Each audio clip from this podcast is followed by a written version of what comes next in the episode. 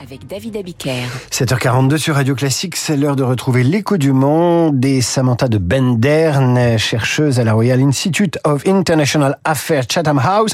Samantha, bonjour. Bonjour. Alors que le monde a les yeux rivés sur Israël, la guerre en Ukraine continue avec des bombardements d'infrastructures civiles quasi quotidiennes.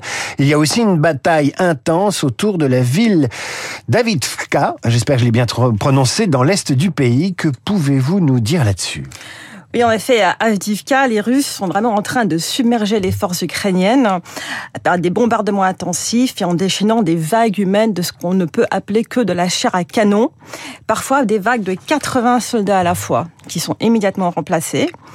Les pertes sont les pires que les Russes ont connues depuis le début de l'année. Et, pour illustrer le moral au sein des troupes, John Kirby, le porte-parole du Conseil de sécurité des États-Unis, annoncé disposer de preuves que les Russes exécutent les soldats qui reculent. Alors pourquoi un tel acharnement dans la violence? Tout d'abord, en cas de succès, cette offensive marquerait une, une, rare victoire cette année sur le champ de bataille pour la Russie. Et elle en a besoin pour montrer que les choses avancent. Et elle lui aussi lui permettrait de prendre une ville qu'elle essaie d'occuper depuis bientôt dix ans. Il faut savoir qu'Avdika est sur la ligne de front qui sépare les deux Ukraines depuis 2014. Et, mais cette victoire, elle serait quand même plus que symbolique parce qu'elle permettrait aux Russes de mieux protéger la ville de Donetsk, qui est la capitale de la soi-disant République indépendante de Donetsk. Mais surtout, elle ouvrirait la voie à d'importants réseaux d'approvisionnement pour les troupes russes dans le sud de l'Ukraine. Alors Samantha, la question qu'on se pose, c'est évidemment, est-ce que la ville va tomber? Eh bien, c'est possible, euh, surtout car les Russes se resserrent autour de la seule route qui permet encore aux Ukrainiens de rentrer et sortir de la ville. on n'a pas de chiffres officiels sur les pertes ukrainiennes, mais les analystes s'accordent tous pour dire que le bilan est vraiment lourd. Par ailleurs, les Ukrainiens subissent une pression importante à l'est du pays, sur d'autres fronts, à Bakhmut, qui est une ville que les Russes ont pris en mai euh, de cette année. Les Russes essaient de la reprendre. À Kupiansk, à Svatove, deux autres villes de l'est. Y a Zaporizhia dans le sud, où les Ukrainiens ont quand même réussi à reprendre quelques villages.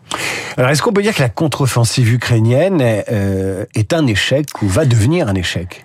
Moi, je trouve qu'il est bien trop tôt pour parler d'échec. Vous savez, euh, les, les, Ukrainiens ont vraiment euh, connu des exploits militaires en 2022. Ils ont repoussé les Russes des portes de Kiev, de Kharkiv. Ils sont rentrés presque comme quand du beurre. Euh, ils ont libéré la ville de Kherson, qui était dans le sud, qui avait été occupée. Et donc maintenant, dès qu'ils ralentissent, on dit que c'est un échec. Et puis quand même, il faut retenir plusieurs choses importantes. la première, c'est que pendant que les Ukrainiens attendaient les armes occidentales qui arrivaient au compte-gouttes, les Russes ont vraiment consolidé leur ligne de défense. Deux, les Ukrainiens ont lancé leur contre-offensive sans appui aérien digne de ce nom. Et ça, aucune armée de l'OTAN ne l'aurait fait. Et trois, petite bonne nouvelle quand même pour les Ukrainiens, euh, grâce aux missiles fournis par les Français et les Britanniques, les Ukrainiens ont sévèrement limité la marge de manœuvre de la flotte russe en mer Noire. Et pour un pays qui n'a pas de flotte, c'est quand même pas mal. Et donc euh, là, pour moi, il faut attendre l'année prochaine, début 2024, les F-16, euh, les 16 avions tant attendus vont arriver, et peut-être qu'on pourra en reparler à ce moment-là. Samantha de Bendern, merci pour l'écho du monde. Je vous dis à demain. On va retrouver Samantha, une autre. Samantha, c'est dans le journal imprévisible, en ce jour d'Halloween. Radio Classique, il est 7h45.